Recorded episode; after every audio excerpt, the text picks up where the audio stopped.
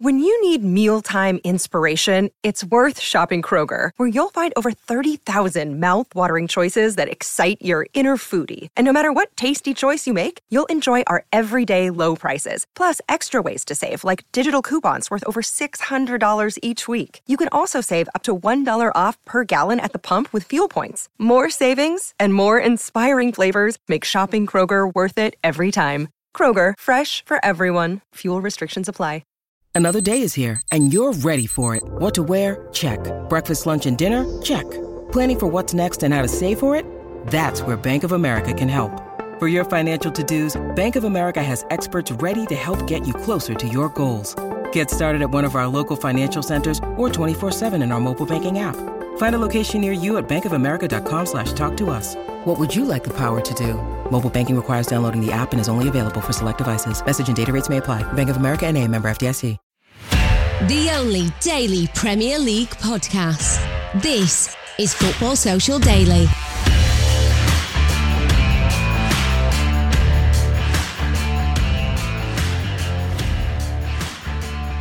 Hello and welcome along to Friday's edition of the Football Social Daily. The end of the week is here and the start of the 2022 23 Premier League season is now just three weeks away. Yes, just three weeks left to wait. However, before the actual business of football, ball in net action starts, we do have pre season and plenty of transfers to keep us nice and busy here on the Football Social Daily. Today's show takes a look at the big news from midweek a power play from Chelsea. Raheem Sterling is back in London after joining on a £50 million deal from Manchester City. Have City made the right call to let Sterling go? And can his arrival at Stamford Bridge bring the Blues, the not Sky Blues, the other Blues, back into the Premier League title race. In part two, we'll take a look at another England star aiming to get himself a decisive campaign. Marcus Rashford has not enjoyed the best of times, but a first full pre season since 2019. Can he reignite himself in the Erik Ten Hag revolution at Manchester United. And then to wrap it up, some of the sides still waiting to make their moves. Leicester are the only Premier League club not to sign anyone so far this summer. Brendan Rodgers cannot afford to start the season without reinforcements, but as it stands, no new faces at the King Power. So, plenty to get through on a busy, busy Friday.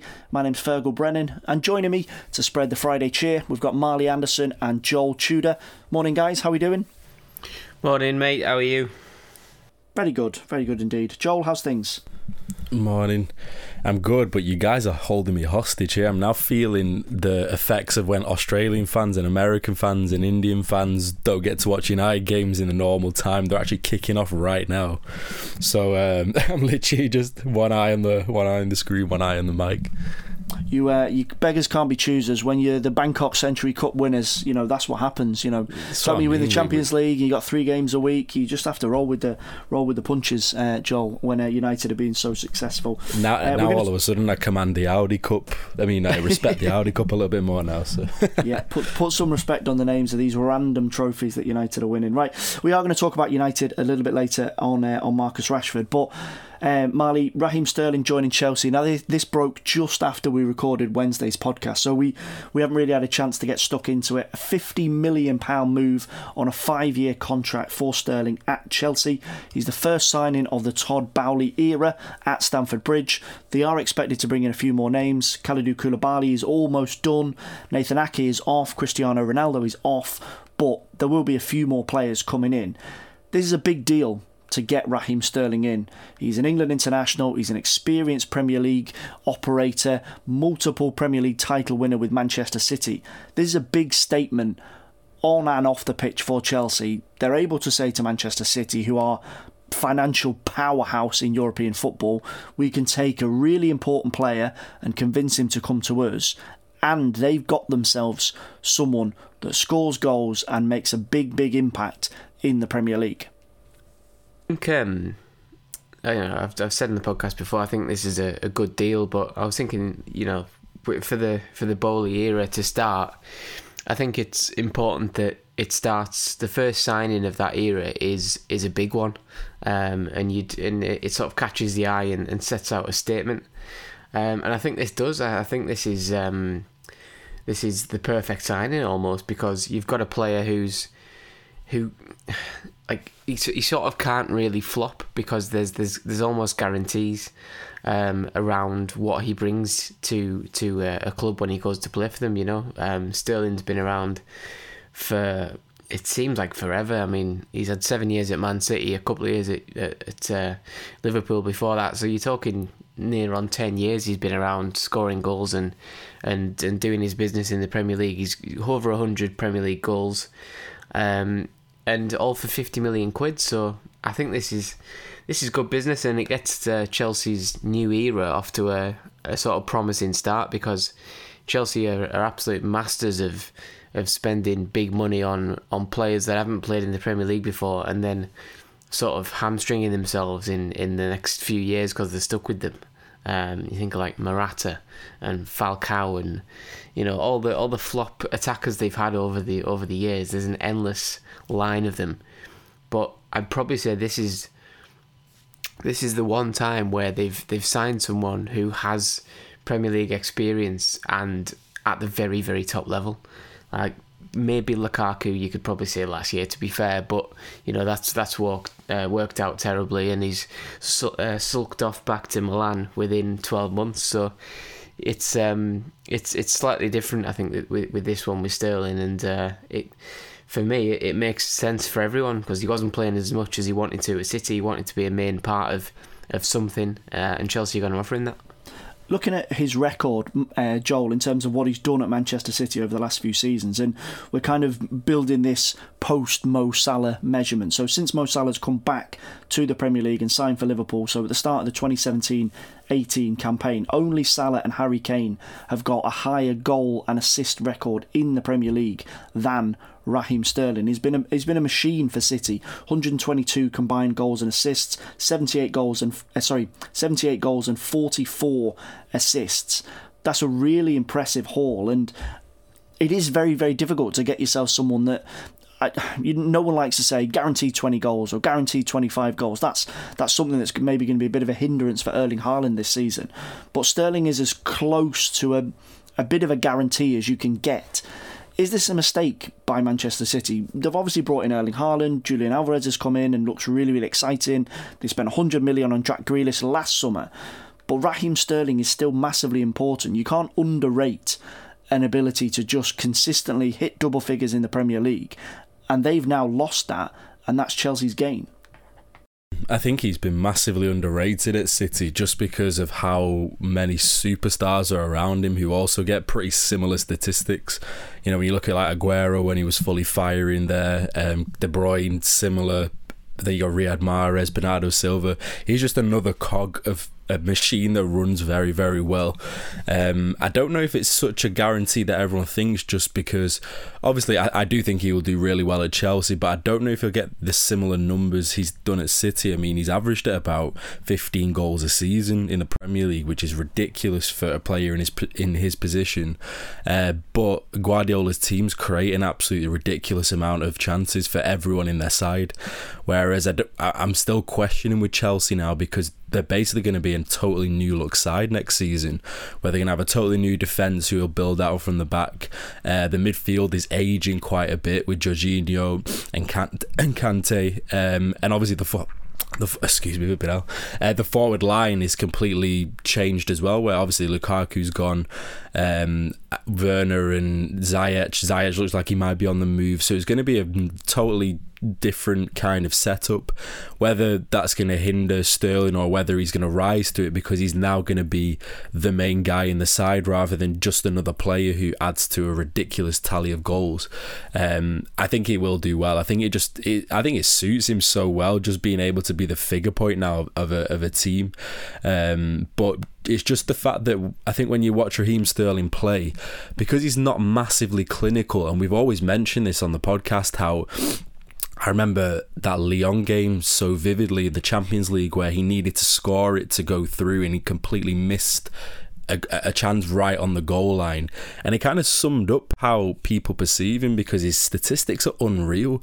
And if you recall some of those goals, they were vital goals to get Man City basically a couple of their Premier Leagues, especially with Liverpool being only one point and level on points uh, a couple of times. He's been pivotal for them, but sometimes his clinicalness has really gone amiss in the big moments. So maybe, you know, this could be a chance for him to kind of up his game even more than he has at, at, at, City and be the figurehead. But I think it's such a good deal for Chelsea. I think it's a bargain considering these numbers, like you mentioned. Marley, when you look at numbers, his goals and his assists are positive, but you mentioned before this idea of not playing as much as it seems. And when you kind of dig a little bit below the surface, he has been on the slide in terms of how much Pep Guardiola has used him. 30 Premier League appearances last season, but he only completed 90 minutes 23 times. Across a 38 game season, that's a pretty low average, and it's been dropping since 2018 30, 29, 28, and then 23 last season is this the motivation behind the move? That he knows if he stayed at City, he'd still be in part of the squad. City are more than likely going to win at least one major trophy next season. But he wants to play, he wants to be the main man, and that's what Chelsea potentially offer him the chance to do. Yeah, I, th- I think um, I'm, I'm, thinking of this in in terms of relation to uh, to Harry Kane at Spurs and Sterling is at Man City winning trophies but not feeling like the main man and he wants to be the main man. And you look at someone like Harry Kane last summer and he's he's not winning trophies at Spurs but he wants to be the main man. And it's like the mentality of of having of being one or the other. Like Sterling, as you say, Sterling's definitely going to win trophies in the next year, two years, three years, whatever. He might even win the Champions League next season if he stayed at Man City. But he wants that love and he wants that that status as I'm number one. Like I'm I'm your winger. I'm the best. I'm, i pick myself. I'm in your team every week. Build it around me. Um, and then you compare that to like other players who who don't win trophies but are the main man at the club. There's plenty of them around um, around the Premier League. It was Kalvin Phillips um, this summer until he went to Man City. It was Jack Grealish last summer. It was Harry Kane last summer. There's been plenty of sort of uh, examples of that over the uh, over the past few years. But that's how that's how football works. It's hard to have both sides of, of that unless you're an absolute superstar and, and playing the right teams, um, like you know Messi and Ronaldo and, and whoever. Um, and yeah, I think with with Sterling, his his mentality is like I've won trophies now, so there's no pressure on on me to to to prove myself in terms of what I've got and what I can show the kids and the grandkids in in the coming years. It's more a fact of right, where am I going to be happy? Like he's a London boy who's never played in London. Like he's never played Premier League football. He's never played. I don't think he's played a um, a senior professional game in London because he came to Liverpool at like 16 from from QPR, I think it was. So, you know, he he probably does want to go home and and be just take a bit more love. Um, and that's understandable. And if it works for him, then then fair play. But um, because he was slipping down the, the the order at Man City, like you, the stats say, and I think everybody knew that you know Mahrez was first choice on that right wing, um, and the emergence of, of Foden into a, a, wide forward has been superb at Man City, and then obviously signing Grealish as well, and him not having the best of first seasons and, and openly saying that he wanted to play a bit more um, is probably something that, that made every made the, the move to Chelsea a little bit um, a little bit more straightforward for him. Joel, Thomas Tuchel's been careful in his words when he's been asked about this signing and what it means for Chelsea in the Premier League title race. And he said Sterling can shape Chelsea next season and in the years to come. The big question now is Man City's loss or potential loss is Chelsea's gain. We know that. Does this change the dimension of the Premier League title race? Manchester City, Liverpool expected to go toe to toe again. Does this bring Chelsea back in? If you imagine Koulibaly is going to be signed in the next couple of days and a few more new faces, Chelsea could be the Chelsea that we probably expected last season and really put it up to City and Liverpool. No, I still think the gap's too big between Chelsea, City, and Liverpool. Um, I think those two are just the front running horses, and they've been basically progressing for the last four years, whereas everyone else has been just cantering behind them a little bit. I think with Chelsea, they've still got a big problem, which is finding a striker who can get those goals. I know Sterling will 100% add to it. Um, but Havertz, I still don't have, I, I still don't have massive belief in him being the guy who can play down the middle and actually get them, you he's know, 10, 15, forward, 20 goals. No, he's not at all. He's, he's and learning only, this he's is trying to learn it, but ah, there's a long way to go. this go. is the issue though at Leverkusen that was kind of his position being that centre forward just behind I think he's I, would say he's basically a 10 but he just a number 10 doesn't fit in Tuchel's system. So he's kind of trying to find a route for him, but there's not really a route there for him to really flourish in that side, which is a bit of an issue. Um, so I'm interested. If I was Chelsea, I would 100% try and give Armando Broja a little bit of a chance, but it seems as though West Ham's 30, 30 million pound little carrot the dangling is going to sway the difference for them. Um, but they, they need to, Chelsea need to be careful with letting go these really good youngsters because a lot of the time, majority of them are flourishing. I mean, look at their defensive options of uh, Tomori, who's amazing in Milan, and then Guehi, who at Crystal Palace is doing really well.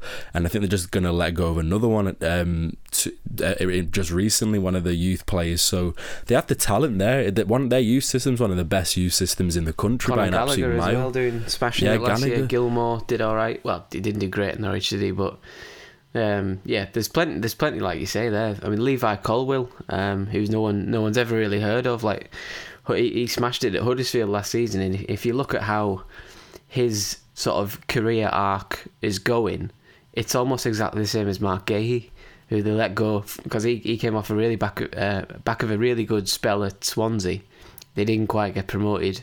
He went to Crystal Palace, and he's smashing it. He's in the England side now. So if they, you know, Levi Colwill doesn't get a chance at Chelsea, someone in that lower half of the Premier League, like a, a Bournemouth or a, a Fulham or one of the promoted sides of Forest, a, a Southampton, whoever, they might come and say, "Oh, I'll, we'll take him if you're not going to use him. We'll we'll take a chance on him, and you know, he could be worth forty million in two years' time." You already know that'll happen because just look at Tammy Abraham. If they want to get him back, they're going to be talking 60, 70, 80 million because that's how much he's worth to Roma. And he probably would have solved a big issue in their striker department because I think just before he left, he scored a good 19, 20 goals in the Prem. So, you know, Chelsea, I think Thomas Tuchel needs to start having a little bit more belief because look at Reece James. He is one of the best right backs in the world um, they would probably get a ridiculous fee if they sold him, and he's come from the youth system. I think they really need to start tapping into that and giving them chances because they, they've got some absolute quality coming from that system. Very quickly before we take a break, we've got a little bit of Friday trivia. So, Raheem Sterling is the first player of the Todd Boehly era. We're going to go all the way back to 2003. I'm going to give you a clue. In total, I made over 300 Premier League appearances I played Premier League football at five different clubs, and I have over 50 England caps. Who was the first signing of the Roman Abramovich era? I'll give you one guess each. Go for it. Joe Cole. Joe Cole. Um, and uh, Joel, give us your guess. I was about to call you Joel Cole, sorry. Give us your guess. Uh, over 50 England player, yeah. So yeah, England capped over 50 times for England and played for five played Premier League football for five different teams and made over 300 Premier League appearances. Yeah, you'd have to say Joe Cole, wouldn't you? I was going to say Ashley Cole, but he only played for two. As I'm feeling generous, as it's guess. a Friday, you're both wrong, by the way. Um, I'll give you another guess. Go on, Marley. You can go first again. Is it Scott Parker? Uh, Joel, gives your guess. Uh, I'm trying to think of the. All English will be revealed. No, I, I, I, don't, I can't remember any other English plays he signed. I'm going to stick with my one, even though it's wrong.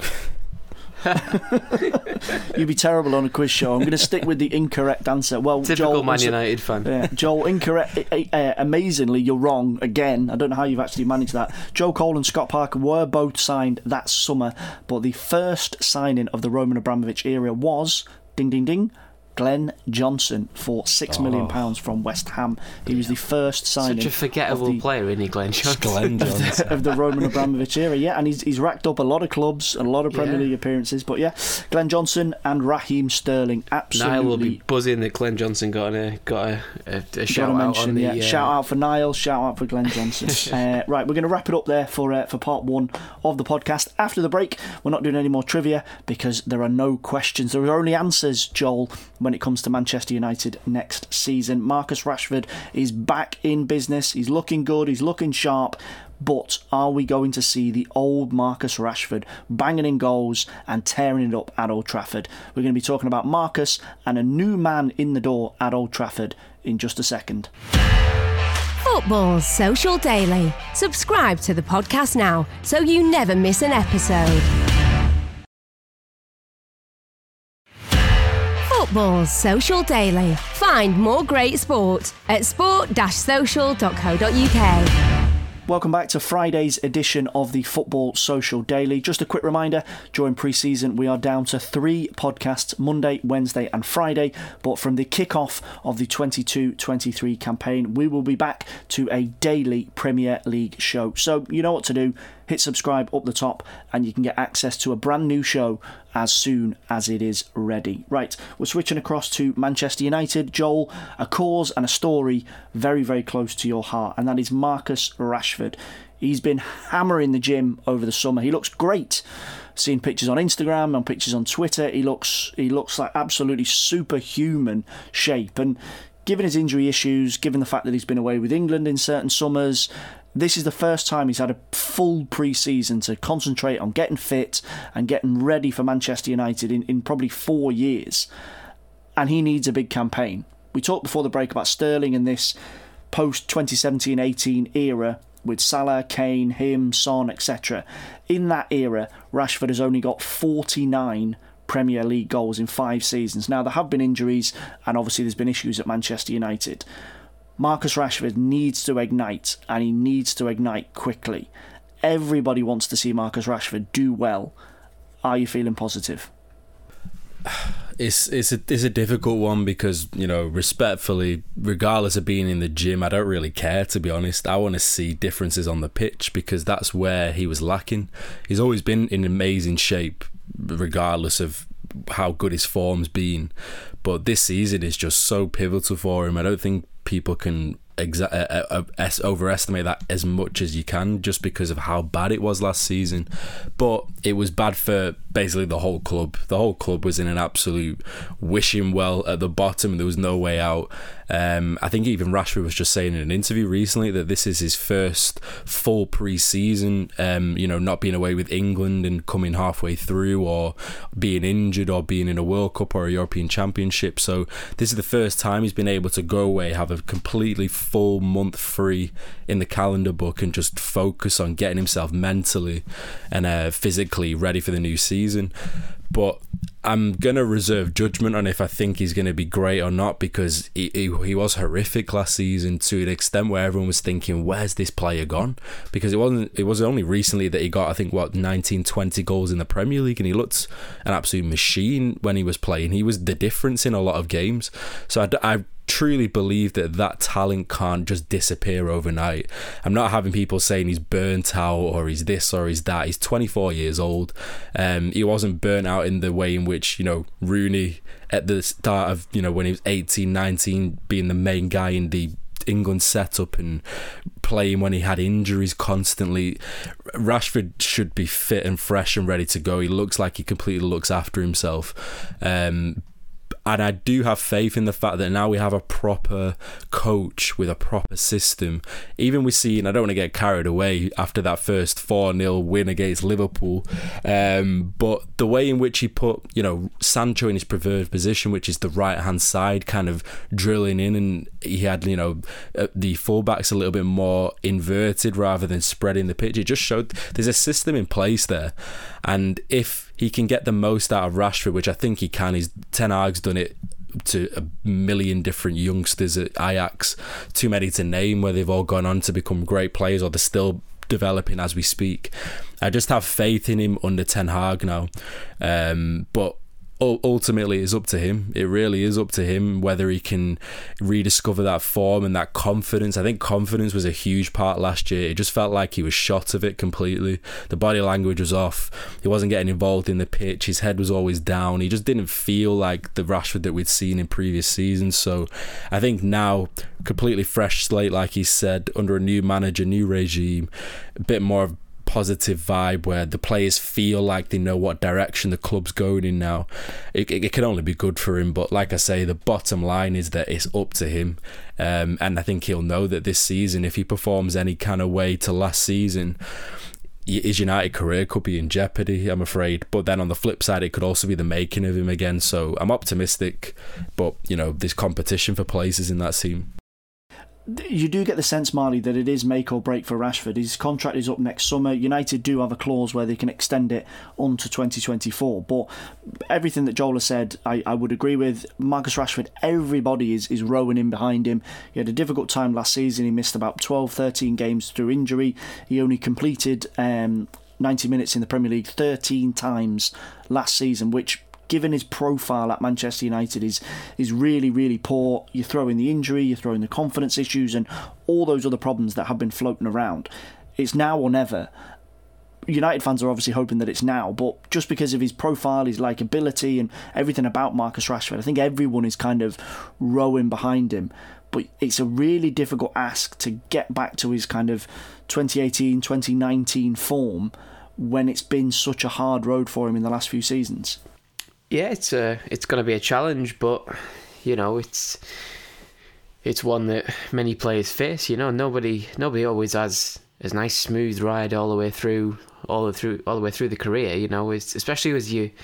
I always think back to like when Rashford sort of came onto the scene as like a seventeen-year-old who wasn't even meant to be starting uh, in that game against Midtjylland in the uh, in the I think it was the Europa League. Um, at, uh, at 16, 17, 17 years old, I think it was back in 2016. So he's sort of he, he got fired out of a cannon in terms of his uh, his career. Like it started, you know, he wasn't in the starting blocks for too long. He was he was you know, burst straight into the first team, scored against Arsenal, then scored in the, the game against Midtjylland, and he was in the team pretty much ever since. That's six years ago. Like the guy's probably not even caught his breath, and it sounds sounds a long time, and it, it is it is a long time to be fair, but at some point, some it's it's going to catch up with you, I think, um, and you are going to have a dip where you just got to you just got to reinvent yourself a little bit and and get refocused. And you know the things he's been doing off the pitch have been much much bigger and much more important than football. In in in all fairness, um, and he's made himself you know uh, more than a footballer in the last few years. So he's um, he's had other things on his plate. That's understandable, but I think it isn't over for him. I think the uh, the managerial situation finally sorting itself out, or seeming seemingly to be finally sorted out, is, something that can only benefit him. You know, Joel mentioned there is Ten Hag's um, uh, um, record of working with youth players. You know, we've seen what he's done with with Antony, a winger at um, at, at Ajax, and you know he's he's made him flourish and put him in his best position, and you know Ajax are reaping the rewards of that. Can he do something similar with Rashford and turn him into either a centre forward or a left winger and get him back to those levels?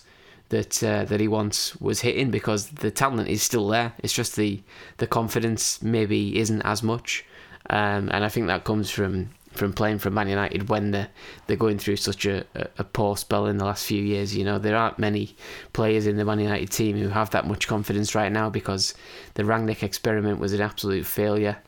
Um, the the latter end of Solskjaer's reign was was poor. Um, and then before that, there was the the, the turbulent times of Mourinho um, who basically said this is all rubbish and you know it's all going to come crashing down. You need to do something, and there was friction there, and I think for you know it's it's kind of obvious to see why there has been a bit of a, a drop off in many Man United players, not just Rashford, but the one the one who's took it a little bit um, more longer is is Rashford.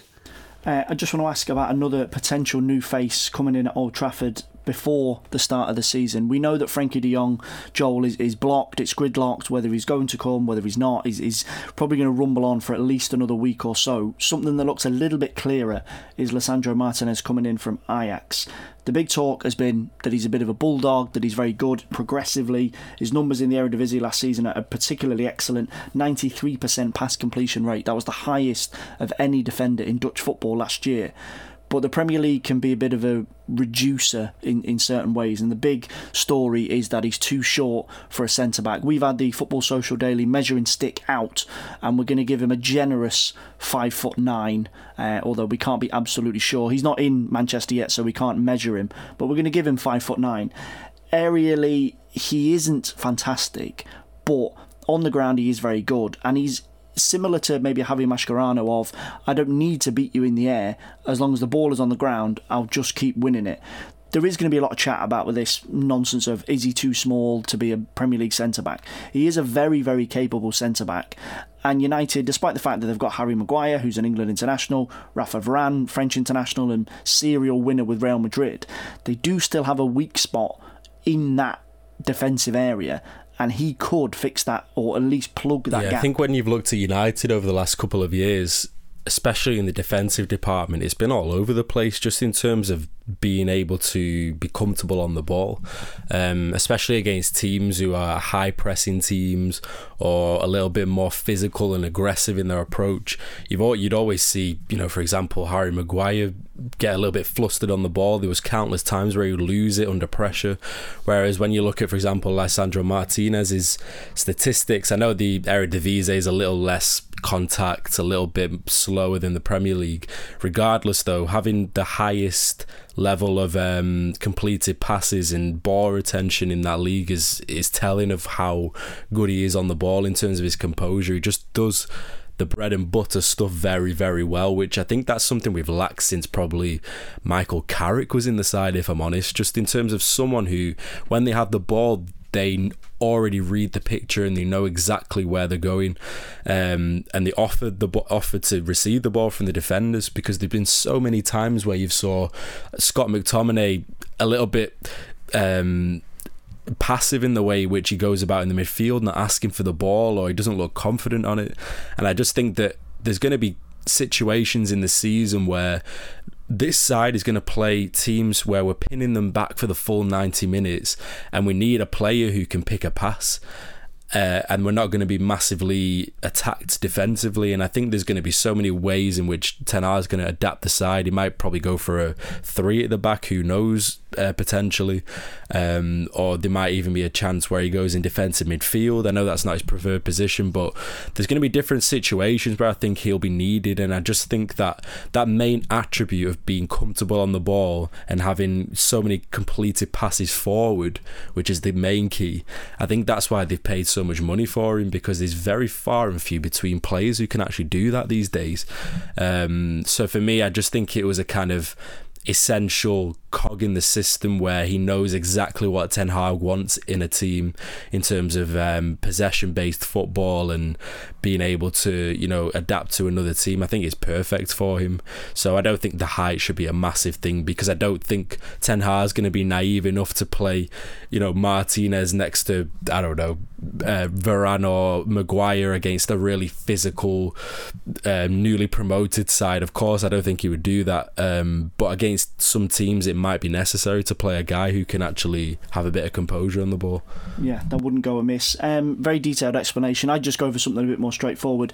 Martinez, if you sign for Manchester United, just don't stand next to anyone dead, dead tall in training, and then no one will know. You'll be absolutely fine. That's that's my advice if uh, if the move is made. Right, we're going to take another quick break. After the break, we are talking transfers or lack of transfers. Leicester City have the odd record of being the only Premier League side not to sign anyone so far this summer.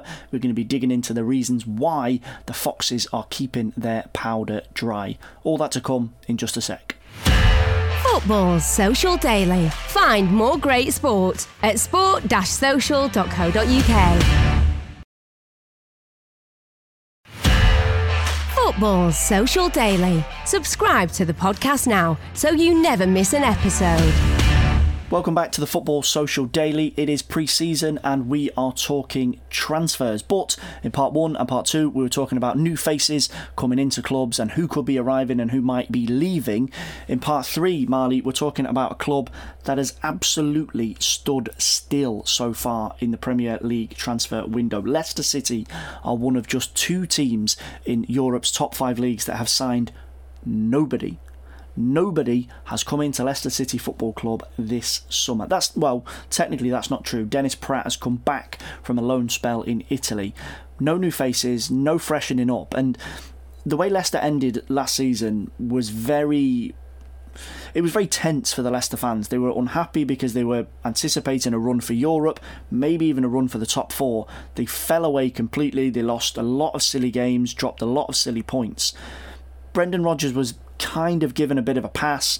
He is still probably the right man in the job at Leicester. The fans like him. But there's been no movement. There's a lot of rumours swirling around of players that might be coming in, Yuri Tielemans potentially moving on. But we're three weeks away from the first ball getting kicked in the Premier League season. And Leicester have nobody, and they need reinforcements. Yeah, they do. I think um, I think we, we mentioned it at times last season. Um, I remember saying about about Leicester's squad, and, and it sort of seems ready for a, a bit of a refresh um, and a bit of a sort of you talk about cycles, don't we, in football, and, and sort of teams coming to the end of, of their best years, and then the manager uh, has to change something, whether it's new players or a new system or something. Um, but I think I think Leicester are there now. To be honest, I think if you look at them, I mean, this isn't just coming from the fact that they haven't signed anyone.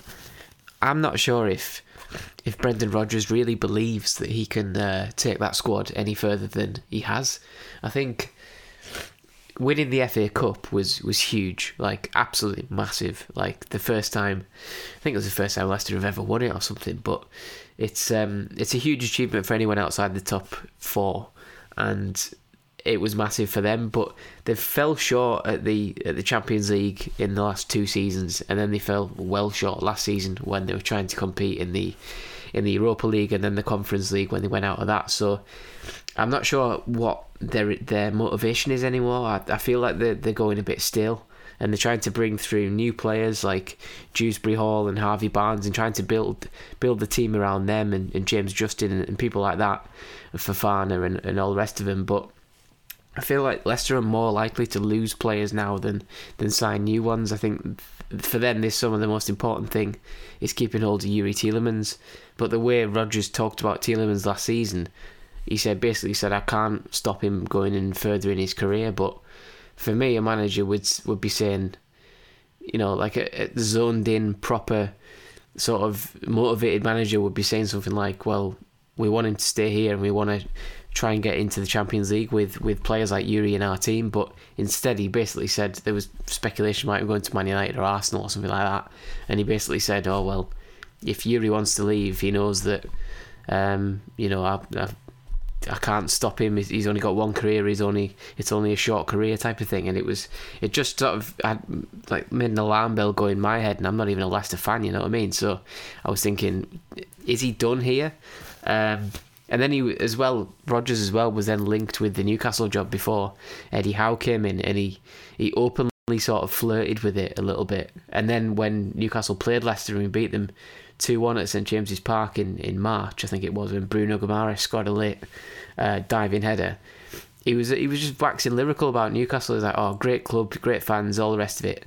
And I'm just thinking, is Rodgers now waiting for a bigger job, or does he is he fully motivated to get Leicester into the top four? Does he believe they can do that or get him into the top six? Because I'm not sure he does because I think he's the the two fifth place finishes where they were literally within touching distance of the Champions League in two of the last three years have took so much out of him. It's been like two body blows, like a boxer taking a body blow, and, and he's struggling to breathe, and he's sort of losing belief that he's going to win this uh, this battle. I, I just don't think he's uh, he's quite there anymore. And he's looking at his squad and going, Vardy's 34, probably got to replace him. Daka's been pretty much rubbish last season. Iheanacho can either score a worldie or pull an absolute stinker uh, in in the next game. So I'm not sure what I do with that, and I'm not sure about Leicester. I can't see them going I can't see them finishing top half next season. I think they'll they'll finish around tenth, eleventh, and uh, and maybe uh, Rodgers will be like, I'm I'm not really sure where to go from here. Joel, another team that has not exactly set the world alight in the transfer market this summer is Everton. They technically have signed someone. They brought James James Tarkowski in on a free from Burnley, but they haven't spent any money on anybody. 50 million in the bank from Richarlison coming in. They've offloaded some big wages. Cenk Tosun, Fabian Delph, and Gylfi Sigurdsson all leaving the club. Frank Lampard gained a huge amount of kudos with the Everton fans for the way they turned it around and dug in and got themselves out of the relegation battle at the back end of last season. But they cannot afford to just coast into the new campaign, particularly with Richarlison gone. He was so important for them. They need new faces as well. James Tarkowski's a, a classic, solid signing who'll come in and he'll help the defence and help some of those young defenders, Godfrey, Holgate, etc. But they need more players, and Lampard Lampard needs to step up. Yeah, I think Tarkowski is a is a good transfer because I think last year there was talk of you know a fee being in the range of 40 million, which would have been another disaster transfer for Everton. Because when you look at the side now, there's just so much dead wood from basically three or four years of complete neglect, I would say. Um, having people in positions who weren't qualified, namely Marcel Brands, who literally has splashed millions and there's, there's nothing to show for it whatsoever. I think the only one is literally Richarlison, where they've managed to get the money back for him, or maybe plus 10 million million, which is pretty much a miracle considering how bad they've been over these last two years. But I think Everton just need to get back to what they were, especially under Moyes. I'm not saying in terms of style of football, but in terms of what they represented, in um, being a very difficult side to beat with players who are very physical, um, but also you know a, a, bit of flair on the wings. And I think now that they've lost, for example, Richarlison, I think definitely offered that part of it a little bit of bite in the side. They've got a huge void to fill now, um, where it's just a accumulation of players from you know Rafa Benitez wanting them and uh, Silva wanting them a couple of years ago. There's just so much conflict of players in that side that it just it needs a bit of a clear out in my opinion. The only issue now is the recruitment needs to be spot on, but I don't believe Everton are going to do it well because they've proven in the last 2 to 3 years whoever's in charge of that money and not equipped to spend it. I don't know if it's a case of just being you know, when you get given a, an amount which you're not uh, used to, again, with Marcel Brands being the best example, the recruitment has just been absolutely appalling. So that's going to be the key for Everton, considering they've literally flirted with relegation last season, which would have been a massive reality check, especially with Moshiri, who seems to be speaking with a lot of people to actually offload the club. I think he might be panicking a little bit, um, knowing that if they do go down, the stadium is going to maybe be delayed and it's going to take a long time to get them back up again. Um, so it's a massive season for them, and it's a massive season for Lampard because if it goes wrong in the first three months, it's going to be a lot of swapping and changing very quickly. So it's hard to know who they need to go for, who they can even attract. Um, but yeah, it's going to be a tough season for them if they can't, because obviously Leeds are making moves at the moment, even though they lost their two best players, um, and a lot of clubs around them are starting to um, improve their squad. So there's a bit of pressure going forward. Yeah, and speaking of uh, Farhad Moshiri, not to name drop too much, but he actually emailed me last night, mixed in with adverts from Nike and Trainline and all sorts of stuff. Little email there from Farhad Moshiri. I like to think personally to me to say that he has no intention of selling Everton Football Club. And I think Everton fans will say, now that that's all cleared up, please spend some money on some new players because we need them big time. Right, we're going to wrap up today's edition of the Football Social Daily. Marley, Joel, as always, thanks so much. Thank you. Cheers, guys. Great stuff, guys. As always, hit subscribe up the top and you can get access to a brand new show as soon as it is ready. We are building back to a big Premier League season, all to come from the start of August. Thanks for listening, and we'll speak to you very, very soon. Football's Social Daily. Subscribe to the podcast now so you never miss an episode.